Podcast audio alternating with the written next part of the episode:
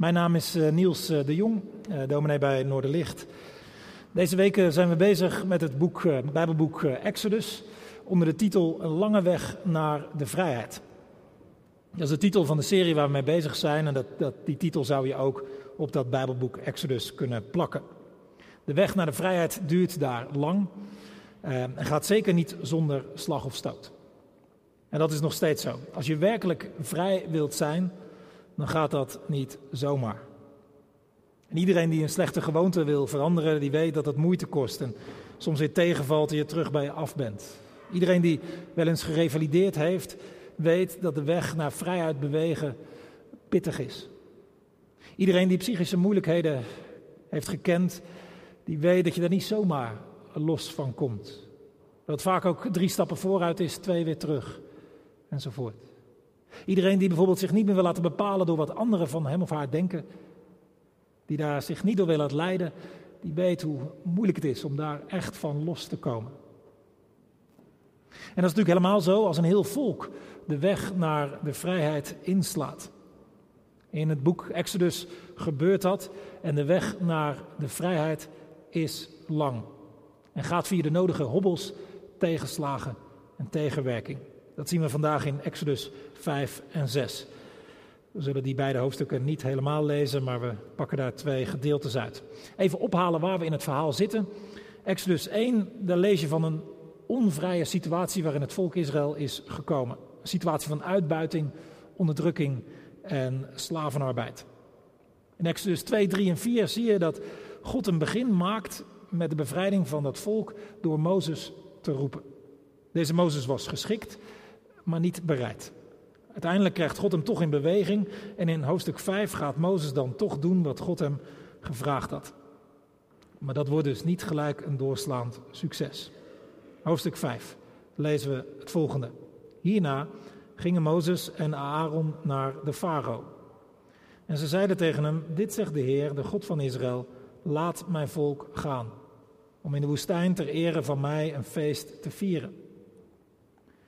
Wie is die Heer dat ik hem zou gehoorzamen? vroeg de farao. Waarom zou ik de Israëlieten laten gaan? Ik ken de Heer niet en de Israëlieten laat ik niet gaan.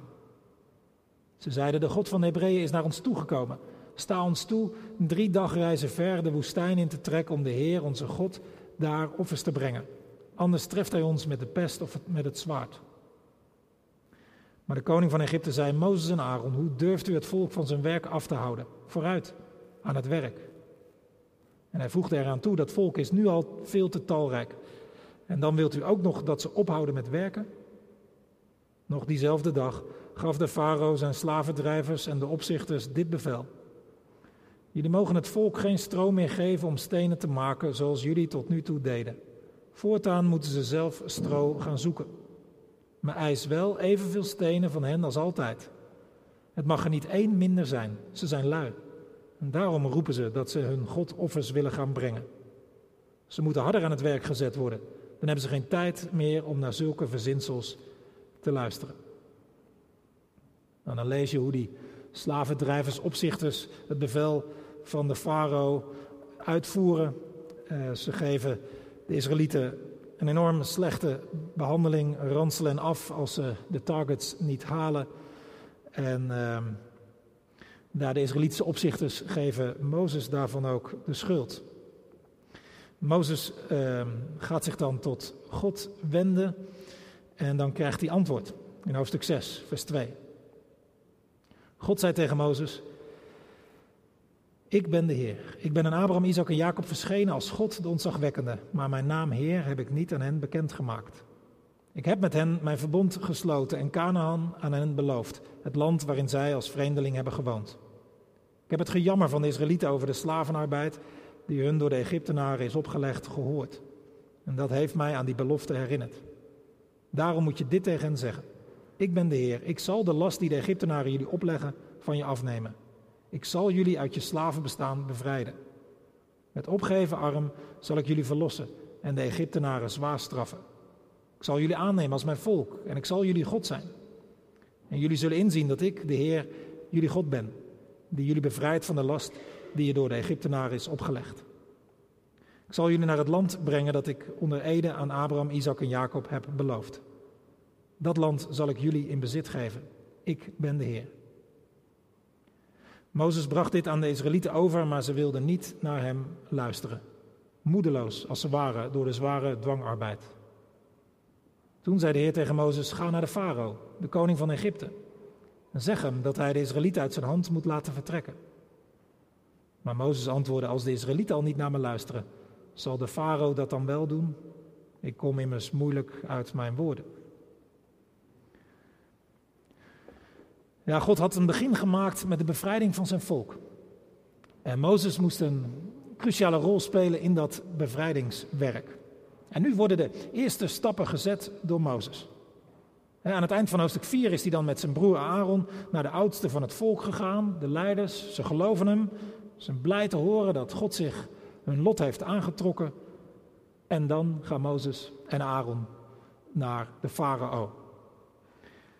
Ja, en dat loopt nogal uit op een teleurstelling. Eerst, eerst zetten ze wat hoger in. Let my people go, eh, zeggen ze. Laat, laat ons volk gaan. Nou ja, dat, dat wil die farao niet. En dan vragen ze, nou ja, drie dagen vrij voor een godsdienstig feest. Nou ja, misschien ging het echt om een drie dagen vrij. En dan zou je kunnen zeggen dat is een heel redelijke eis voor een volk dat voortdurend uitgebuit wordt. Maar waarschijnlijker is het dat dit ook een manier was om onder de farao uit te komen. Eerst een beetje uit het zicht van de farao en dan vervolgens de benen te nemen. Ja, de farao gaat er niet op in. Hij is eh, bang dat hij de Israëlieten kwijtraakt. En dat wil hij niet. Geen dag wil hij zijn goedkope arbeidskrachten missen. De farao ziet dus niks in het voorstel van Mozes en Aaron. Integendeel, hij ziet er alleen maar iets kwaads in. Hij stelt dat ze blijkbaar tijd en energie over hebben om aan dit soort dingen te denken. Het moet afgelopen zijn. En hij verzwaart de arbeidseisen voor de Israëlieten. Ze moeten veel meer doen om hetzelfde, en dan maar wel hetzelfde uh, target moeten ze halen. Dat blijkt onhaalbaar en de zweep gaat er overheen. En die opzichters lijken die orders van de farao maar al te graag op te volgen. Dus de lichte eis van de Israëlieten leidt tot een enorme verzwaring. Nou had die tegenwerking van de farao voor Mozes en Aaron op zich niet als een verrassing hoeven te komen. God had al gezegd dat de farao niet zou meewerken. Er zou weerstand komen. Maar het valt toch wel heel erg tegen. En die, en die, die volksgenoten die, die, ja, die geven Mozes de schuld. Hij heeft hen een slechte naam bij de farao bezorgd. Hij is de aanstichter van hun ellende. En ze zijn woedend op hem. En ze zien ook niks meer in het leiderschap van Mozes. Missie mislukt, zou je zeggen. Als je, als je zou stoppen, als je niet meer verder zou lezen in het Bijbelboek Exodus en je zou hier eindigen, dan zou je zeggen, ja, ze hebben een poging gedaan, maar het is mislukt. En niemand gelooft er meer in. Hè? De, iedereen is moedeloos geworden en. Nee. Missie mislukt. Teleurstelling alom, moedeloos. God gelooft er nog wel in. Hè? Die, die probeert Mozes en de Israëlieten in beweging te krijgen, maar de Israëlieten geloven er niet meer in, de leiders niet. En, en Mozes aan het eind geeft het ook op. Die zegt, ja, de Israëlieten willen al niet meer naar me luisteren. Die farao zal helemaal niet naar me luisteren. En ik ben, ik ben ook nog eens iemand die slecht uit zijn woorden komt. Oftewel, ja, kunnen er beter mee stoppen. Als je door zou lezen, dan, dan, dan zou je natuurlijk ontdekken dat ze wel die vrijheid halen. Dit, dit volk Israël komt uiteindelijk in de vrijheid terecht. Het zal een lange, lange weg zijn. Maar ze halen het. Dankzij God. En de levenswijsheid, de boodschap van Exodus 5 en 6 in het licht van het hele Bijbelboek Exodus is dan dit. Vaak wordt het eerst erger voordat het beter wordt. Als je de weg inslaat naar herstel, gerechtigheid, vrijheid, wordt het vaak eerst erger voordat het beter wordt. Is nog steeds zo. Als wij opstaan om een verandering ten goede te krijgen. Als wij opstaan om ons los te krijgen van wat ons neerdrukt. Als wij opstaan om onszelf en anderen werkelijk vrij te krijgen.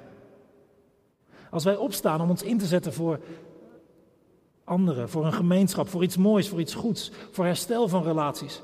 Of om de waarheid boven tafel te krijgen, of wat dan ook, als wij opstaan. Bijna nooit. Gaat het dan zonder slag of stoot?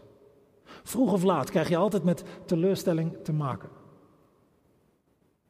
En, en dan vraag je je af, is dit alle moeite wel waard? En, en je, denkt van, is het, moet ik wel mijn nek uitsteken? Kan, kan, heeft het wel zin wat ik, wat ik doe, wat ik probeer? Kan ik, kan ik beter opgeven? Ik denk dat we allemaal, als we ons inzetten voor het goede, in zo'n situatie terecht zullen komen. Dat je denkt, het heeft helemaal geen zin, het wordt allemaal erger, kan beter opgeven. Ik ga een paar voorbeelden geven die misschien herkenbaar kunnen staan. Als je gebukt gaat onder verwachtingspatronen van je ouders, van je vrienden, van je baas. Je voelt wel aan dat ze niet kloppen, dat, dat, dat ze voor jou niet kloppen. En je wilt een andere weg gaan, je wilt iets heel anders gaan doen, op een heel andere manier. En, je denkt, ja, dit, dat, dat zou werkelijk goed zijn. Dat, dat zou God ook achter kunnen staan. Stel je voor dat je dat doet, grote kans dat je alleen maar onbegrip krijgt. En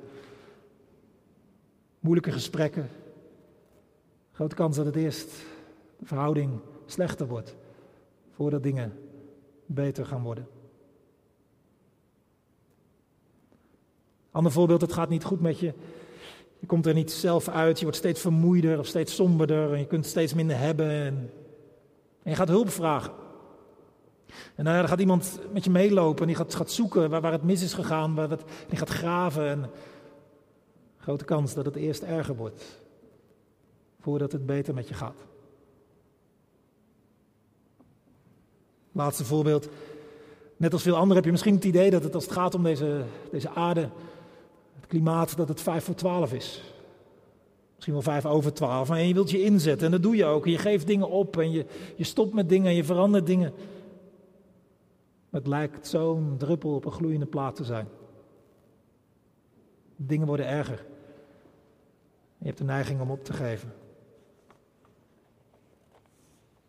Toch nog één voorbeeld. Helaas. Als je dingen aan de orde stelt die, die mis zijn in je organisatie waar je werkt, dan gaan dingen scheef, mis, verkeerd, het gaat gewoon oneerlijk. Wordt mensen structureel geen recht gedaan. Wat het ook is. En als je dan naar je leidinggevende stapt, wil niet zeggen dat alles direct wordt opgelost. Best kans dat er, dat lang niet iedereen op veranderingen zit te wachten. Grote kans dat het eerst moeilijker wordt, voordat dingen beter worden. Als je nou weet wat de juiste weg is, hoe moeilijk het ook is. Geef dan niet op als de dingen eerst erger worden. Dat is de boodschap. Geef niet op als de dingen eerst erger worden. Ik kan allerlei voorbeelden noemen uit de Bijbel van mensen bij wie de dingen eerst veel slechter werden voordat een betere tijd aanbrak. Bijvoorbeeld Jozef belandde in de put, werd verkocht naar een ver land om als slaaf te werken. Dan denk je, nou heb je alles wel gehad. Nee, belandt hij nog in de gevangenis en dan gaat het pas op een gegeven moment omhoog. Wordt het beter. David start heel goed, verslaat een reus, wordt een militaire leider, maar moet vluchten en het gaat bergafwaarts en soms maar nood goed, voordat het uiteindelijk beter wordt en die komt waar God had beloofd dat hij zou komen. God werkt vaak via een U-bocht. Eerst gaat het naar beneden, soms nog verder dan je denkt. Het wordt nog erger dan je dacht. Uiteindelijk gaat het toch omhoog. En zo gaat het dus ook bij het hele volk Israël in Exodus. Het wordt eerst nog erger dan ze dachten, voordat het beter werd. Ik moest daarbij denken aan het verhaal van Abraham Lincoln. Misschien ken je het wel. Hij wordt nu beschouwd als een van de grootste presidenten die de Verenigde Staten ooit hebben gehad. Voordat hij president werd, moest hij veel verduren. Hij werd geboren in armoede, moest zichzelf leren lezen en schrijven, kreeg nauwelijks onderwijs. Voordat hij de verkiezingen tot president won, verloor hij acht verkiezingen. Hij ging failliet, hij verloor twee kinderen, lag ook nog eens een half jaar op bed vanwege een zenuwinzinking. Kreeg bakken kritiek over zich heen toen hij, toen hij zei dat hij president wilde worden, toen hij zich verkiesbaar stelde. Hoe kon hij nou het land leiden uit de grote problemen waarvoor ze stonden. Had maar één jaar onderwijs gehad, kon toch nooit wat worden. Maar hij gaf niet op. Hij liet zich niet leiden door kritiek, liet zich niet ontmoedigen. En hij werd president. Hield de Verenigde Staten bij elkaar, beëindigde de burgeroorlog en wist slavernij afgeschaft te krijgen. Geschiedenis had anders gelopen. Als Lincoln ergens onderweg bij bepaalde weerstand had opgegeven. En zo ook. Als jij of ik opgeven, dan gaan de dingen anders. Minder. In Exodus 4 en 5, als de situatie al, die al beroerd is, nog erger is geworden, dan zitten Mozes en zijn volksgenoten vol met boosheid, verwijten en vragen. De leiders van Israël reageren dat op Mozes af. En de Israëlieten die, die staan, zo staat er dan, die zijn moedeloos geworden. Dat is nog meer als teleurstelling. Moedeloos, als, je, als je moedeloos bent, dan, wil je het niet eens meer een kans geven. Dan wil je het niet meer proberen. Dan, dan ben je alle moed verloren. Nou, zo zitten die Israëlieten erbij. Ze denken, vrijheid, dat zit er niet in. We moeten maar kijken of we het überhaupt kunnen overleven. Als we nou ons hoofd laag houden en, en maar hopen dat het niet al te erg wordt. En wat doet Mozes? Hij gaat naar God. Hij lijkt de enige te zijn die dat doet. Het is altijd verstandig als de dingen erger worden, om dan naar God te gaan. Als je niet meer weet hoe het verder moet, zoek het hoger op, bij God.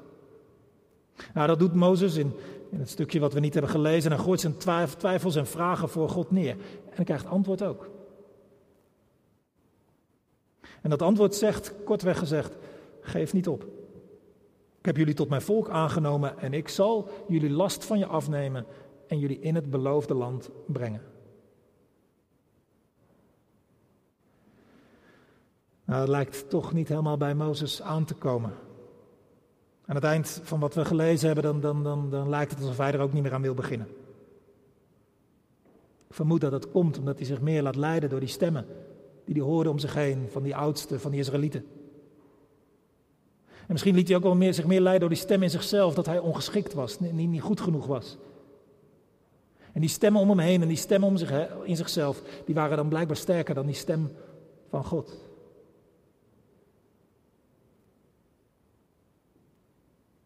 Ik denk dat dit verhaal zegt dat je er niet bent als je weet wat je moet doen in een situatie.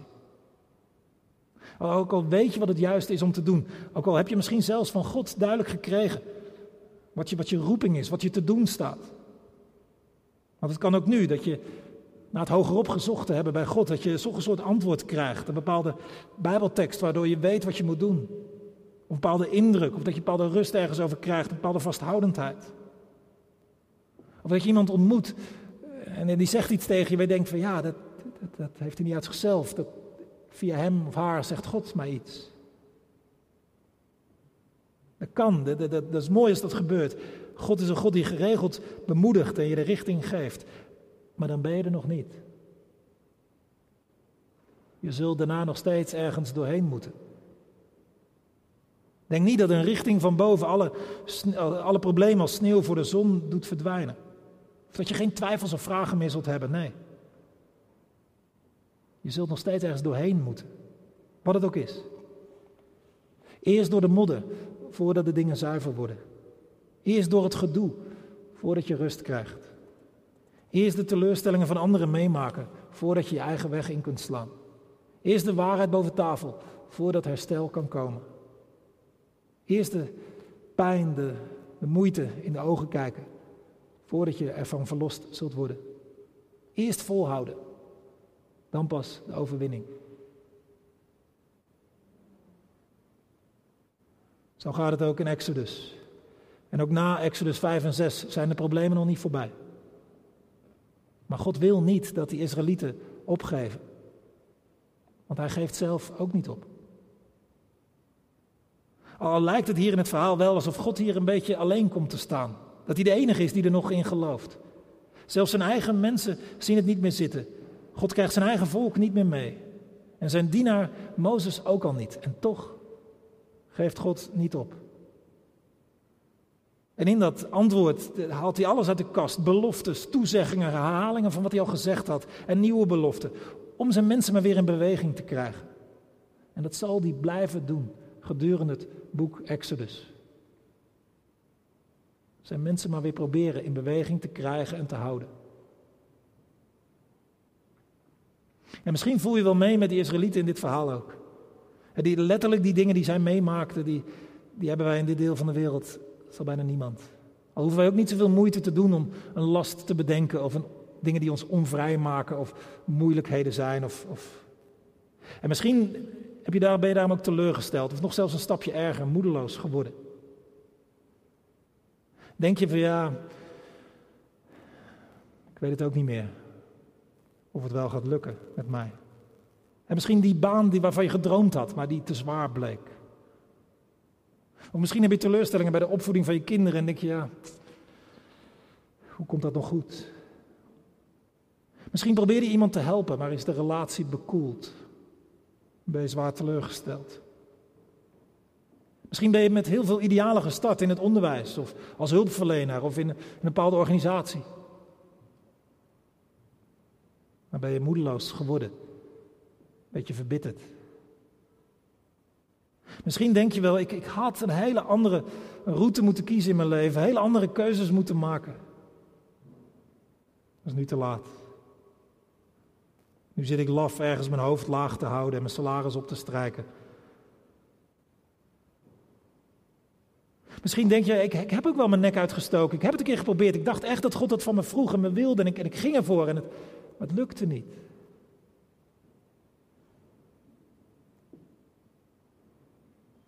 Misschien herken je die Israëlieten wel, de teleurstelling in jezelf, in anderen. Misschien ook wel in God. En ben je iemand geworden die niet zo snel meer iets zal proberen? Dat kan. Dit voor je geldt, dan komt dit verhaal misschien op het goede moment. Of jij of ik nu opgeven. God geeft niet op. God geeft zijn missie niet op. God geeft de vrijheid van mensen niet op. God geeft het niet op om recht en waarheid in deze wereld te krijgen. Herstel van de schepping geeft hij niet op. Of, of zijn mensen daar nu weer meegaan of, of, of niet. God geeft niet op. En God blijft maar proberen om zijn mensen mee te krijgen. Zelfs moedeloze mensen, die loopt hij niet voorbij. Maar die probeert hij weer nieuwe moed te geven. Zoals hier in Exodus 5 en zoals die hele Bijbel door zal blijven doen. En soms krijgt hij met succes mensen mee. Vaak ook niet. Altijd weer zijn er mensen die meedoen. En altijd weer zijn er ook mensen die wegkijken. Die niet van God en God zijn bedoelingen willen weten. En de vraag is dan God jou of mij meekrijgt in zijn bedoelingen. De vraag is dan als de dingen erger worden, moeilijker, pittiger, heftiger dan je gedacht had. Als er meer weerstand komt dan je voor mogelijk had gehouden. Of je dan vol blijft houden. Dat God je meekrijgt. Of dat je wegkijkt en opgeeft.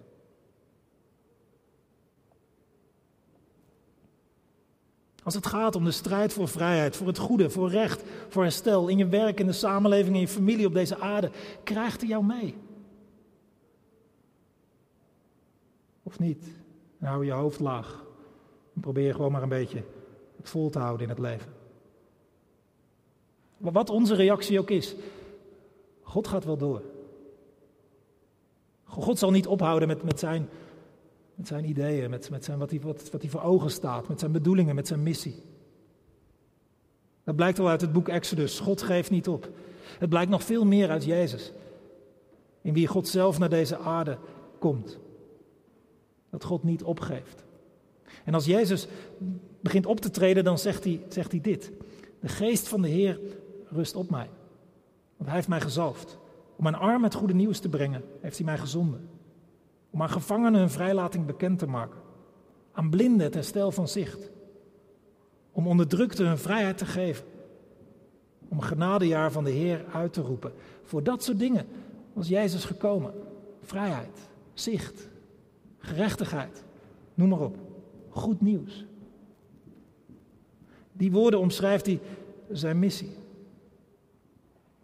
En nou leek het bij Jezus alsof die missie ook op niks zou uitlopen. Jezus had altijd heel veel verwachtingen geschapen, grootste dingen gezegd, maar er kwam weerstand. Veel weerstand. Zoveel weerstand dat het nergens toe leek te leiden met Jezus en zijn volgelingen. Het leek een mislukking te worden. Vluchtende volgelingen, gevangenschap, vernedering, geslagen, bespuugd, bespot, veroordeeld tot de dood, hangen aan een kruis, dood en begraven. Missie mislukt, zou je zeggen. Maar nee, Jezus stond op uit de dood. Het, het, bleek niet dat zijn missie mislukt was. Het bleek dat het alleen nog door de dood heen ging ook. Jezus bleek de overwinnaar te zijn, zoals dat lied het zingt. Zijn dood en opstanding waren de beslissende gebeurtenissen waardoor mensen juist verlost konden worden van hun schuld. Bevrijd van de dood, los van het kwaad. Als je je op Hem richt, als je op Hem vertrouwt, dan mag je weten dat je vrij wordt en blijft. En dan ben je ook vrij om mee te doen met, met Jezus. Samen met Jezus zijn missie voor te zetten in deze wereld. Om zijn handen en voeten te zijn op deze aarde. In woorden en daden. Via de kerk, via Noordlicht Doet, via Goud van Noord of hoe dan ook. Ook buiten de kerk natuurlijk. Zodat er mensen die vastzitten, klem zitten, een last hebben. Hoe dan ook, om die te helpen vrijheid te vinden. En hopelijk dragen jij en ik onze steentjes bij. Geven we niet op. Ook niet als het erger wordt. Ook niet als we eerst helemaal nog geen resultaat zien. Weet dat Gods missie uiteindelijk slaagt. Gods nieuwe wereld komt. Daar heeft hij toegezegd, beloofd er alles voor gedaan. En onze bijdrage worden daarin meegenomen. Zelfs onze schijnbare mislukkingen worden daarin meegenomen. God dank. Amen.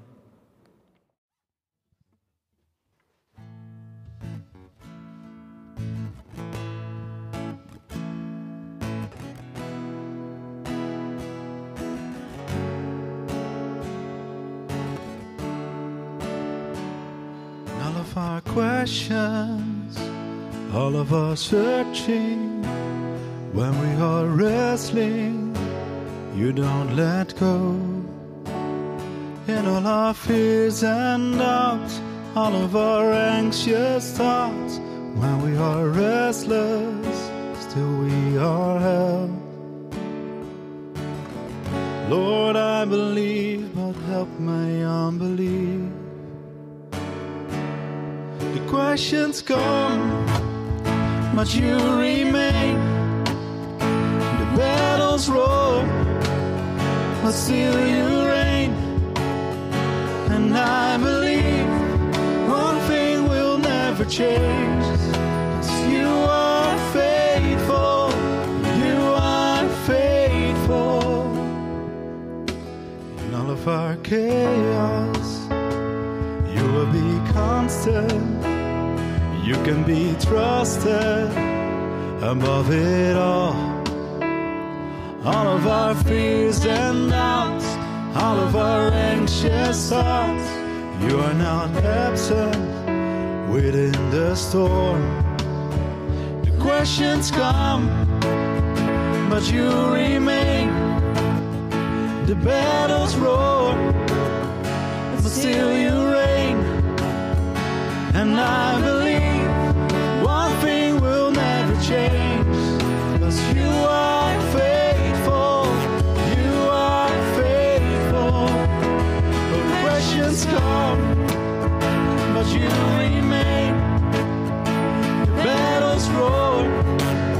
but still you reign.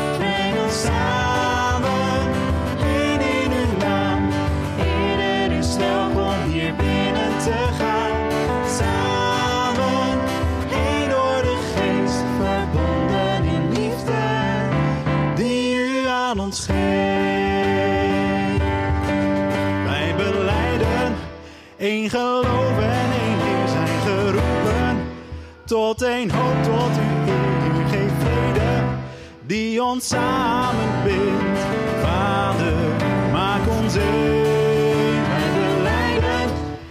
Geloof en één Heer zijn geroepen. Tot één hoop, tot die één Heer vrede. Die ons samen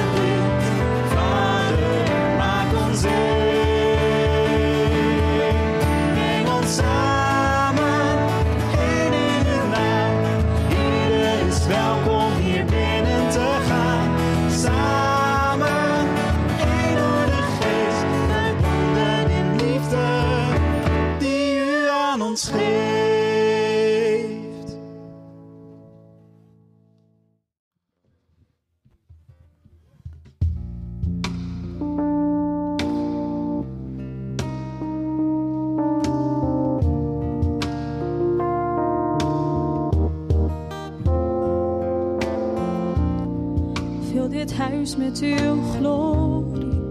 Vul dit huis met uw glorie. Vul dit huis met uw aanwezigheid. Want alles is door. En alles is tot u. Openbaar aan ons uw heerlijkheid.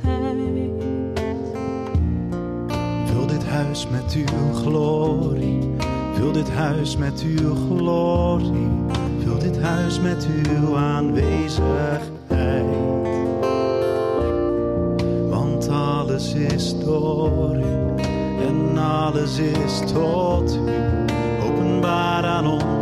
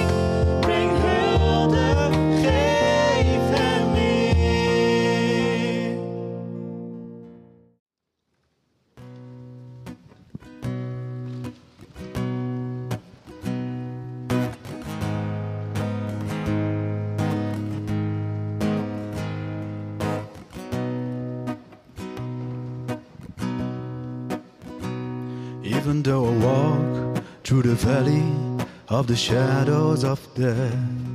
Your perfect love is casting out fear. And even when I'm caught in the middle of the storms of this life, I won't turn back, I know you are near. And I will fear no evil,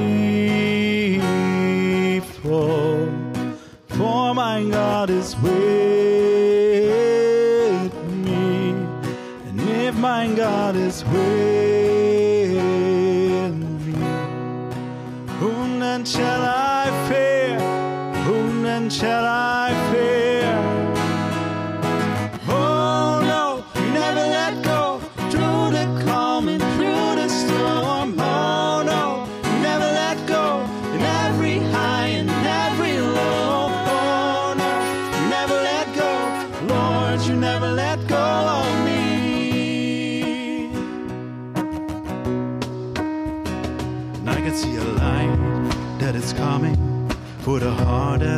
on. A glorious light beyond all compare. And there will be an end to these troubles, but until that day comes, we'll live to know you're here on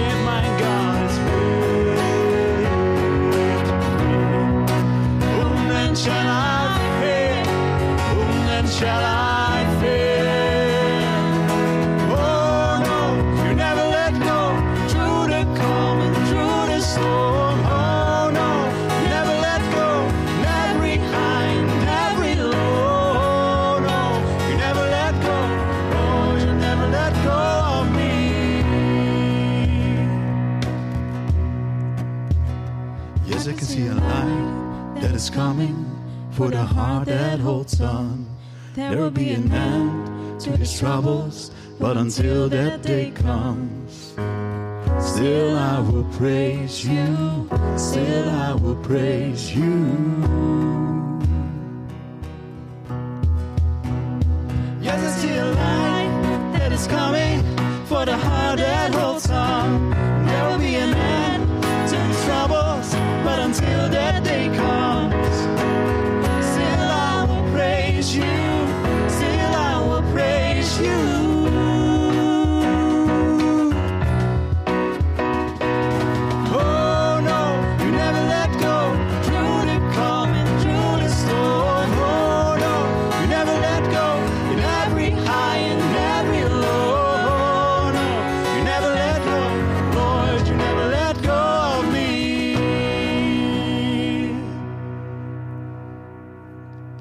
Oh no, you never let go through the calm and through the storm. Oh no, you never let go in every high and every low. No, you never let go, Lord, you never let go of me.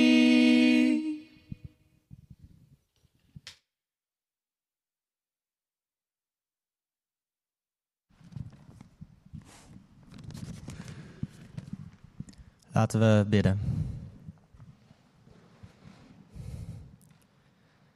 Lieve Vader, Heer, dank u wel voor uw woord. Dank u dat u ons de Bijbel en al haar wijsheden gaf. Met prachtige verhalen van mensen zoals wij, die met geloof in u al stribbelend hun leven leiden. Net zoals Mozes en het volk vandaag. Hoe herkenbaar, Heer. Iets dat we allemaal wel eens mee- meemaken. Vol overtuiging en gezonde spanning beginnen aan iets waar we van denken dat we het goed doen. Om dan teleurgesteld te worden. We krijgen het niet van de grond. Anderen zijn niet zo enthousiast als wij. We lopen tegen eigen grenzen aan. We lijken alleen te staan. We gaan twijfelen over wat we doen en over wat we kunnen. Heer, ik bid u om ontferming, ontferming, dat u bij ons bent. Als we hier zitten, moedeloos zijn door tegenslag, door de mening van anderen, door alle beperkingen van corona. Heer, wees bij ons en geef ons moed. Heer, we willen u vragen om hulp om dat te doen wat Mozes dan doet. Met u in gesprek blijven, u blijven zoeken, eerlijk onze vragen en onze twijfels bij u neerleggen. Want Heer, we mogen uit dit verhaal ook leren dat u niet opgeeft. Dat u bij ons blijft. Niet door het ons makkelijk te maken. Niet door het ons allemaal uit te leggen. Maar door moed te geven. Door door te zetten en ons daarin te gebruiken. Heer, we willen u vragen om bij ons te zijn zoals u bij Mozes was. Als wij hier zitten en door tegenslag en onzekerheid het drive dreigen te verliezen. Dat we mogen weten dat we met u nog steeds het goede voor ogen heeft. En dat wij u daarvoor wilt gaan. Dat u verder kijkt dan wij kunnen zien. Dat u werkt op wijze die wij niet begrijpen. Heer, geef ons de kracht om door te zetten. Vertrouwen in u en onszelf te houden. Heer, zo bidden wij u ook voor ons als gemeente.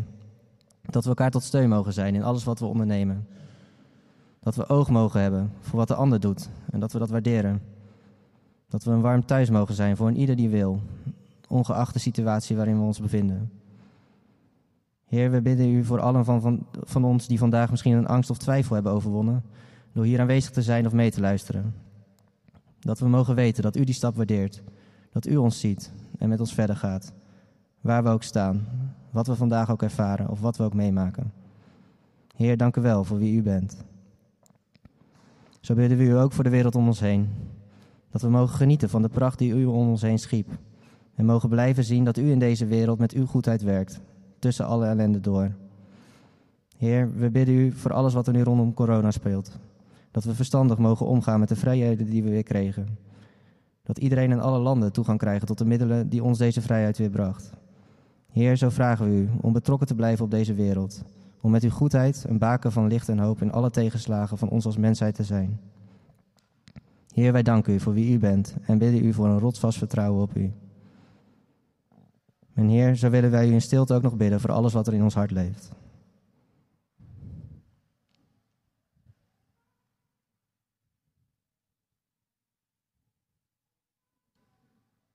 Wij bidden u dit alles, Heer, in Jezus' naam. Amen. Jullie mogen komen staan. We hebben toestemming gekregen om eh, de laatste nummers lekker mee te zingen. Dus uh, doe dat vooral.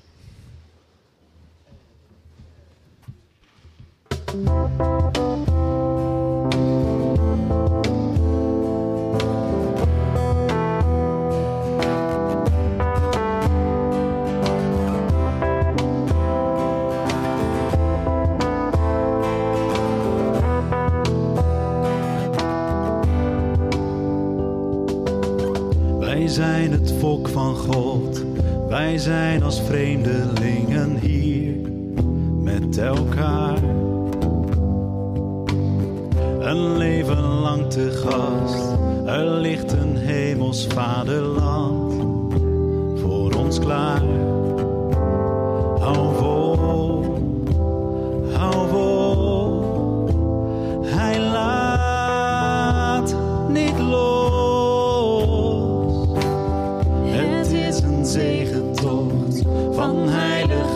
twijfelaars bij elkaar. Maar kijk, wij lopen nog, wij lopen wat God heeft beloofd.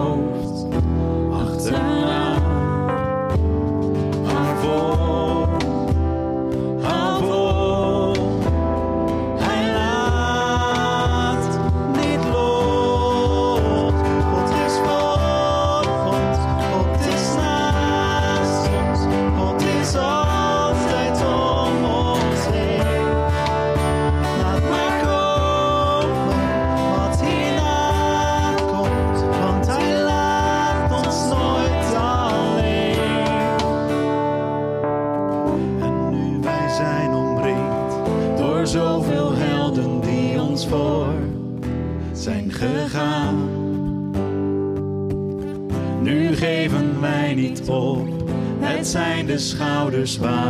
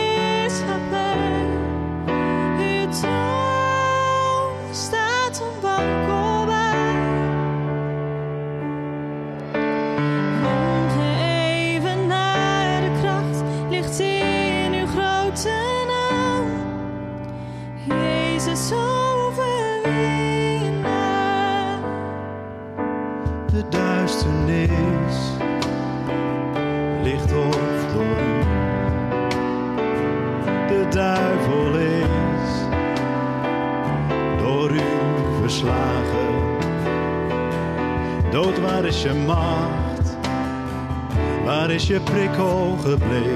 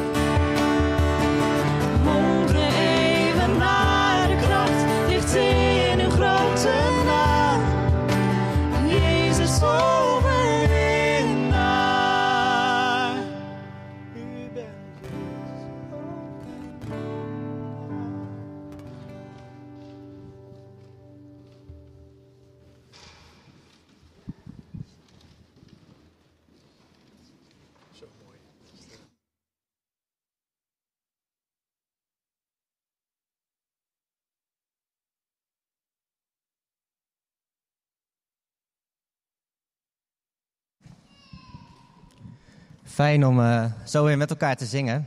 Eh, we zijn nu wel aan het eind gekomen van deze dienst. Eh, u kan straks de kerk verlaten aan de achterzijde, dus de andere kant dan waar u binnenkwam. Maar voordat we dat doen, willen we eerst nog bidden om de zegen van de Heer. De Heer zei voor ons om ons de weg te wijzen. Hij zei naast ons om met ons mee te gaan. Rondom ons om ons te beschermen voor het kwaad. Onder ons om ons op te vangen als we struikelen. Boven ons om ons te zegenen. Zo zegene God ons vandaag, morgen en voor altijd. Amen.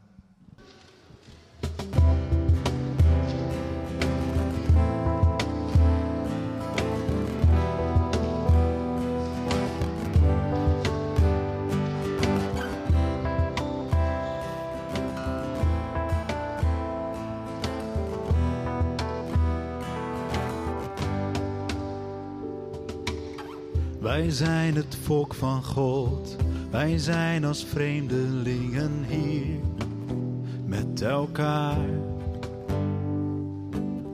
een leven lang te gast. Er ligt een hemels vaderland voor ons klaar. Hou vol,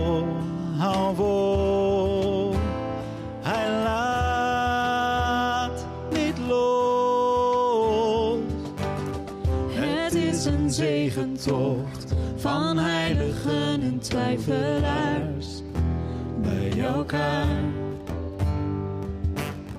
Maar kijk, wij lopen nog, wij lopen wat God heeft beloofd.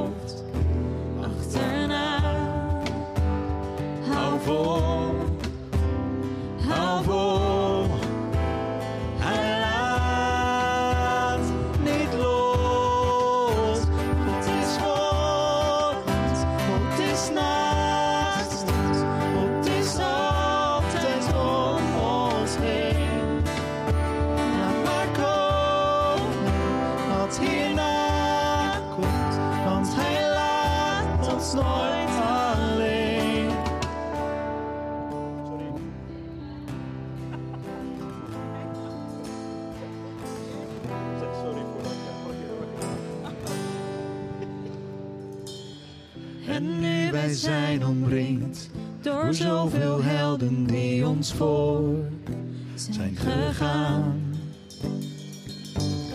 Nu geven wij niet op, het zijn de schouders waarop wij mogen staan. Hou vol, hou vol, hij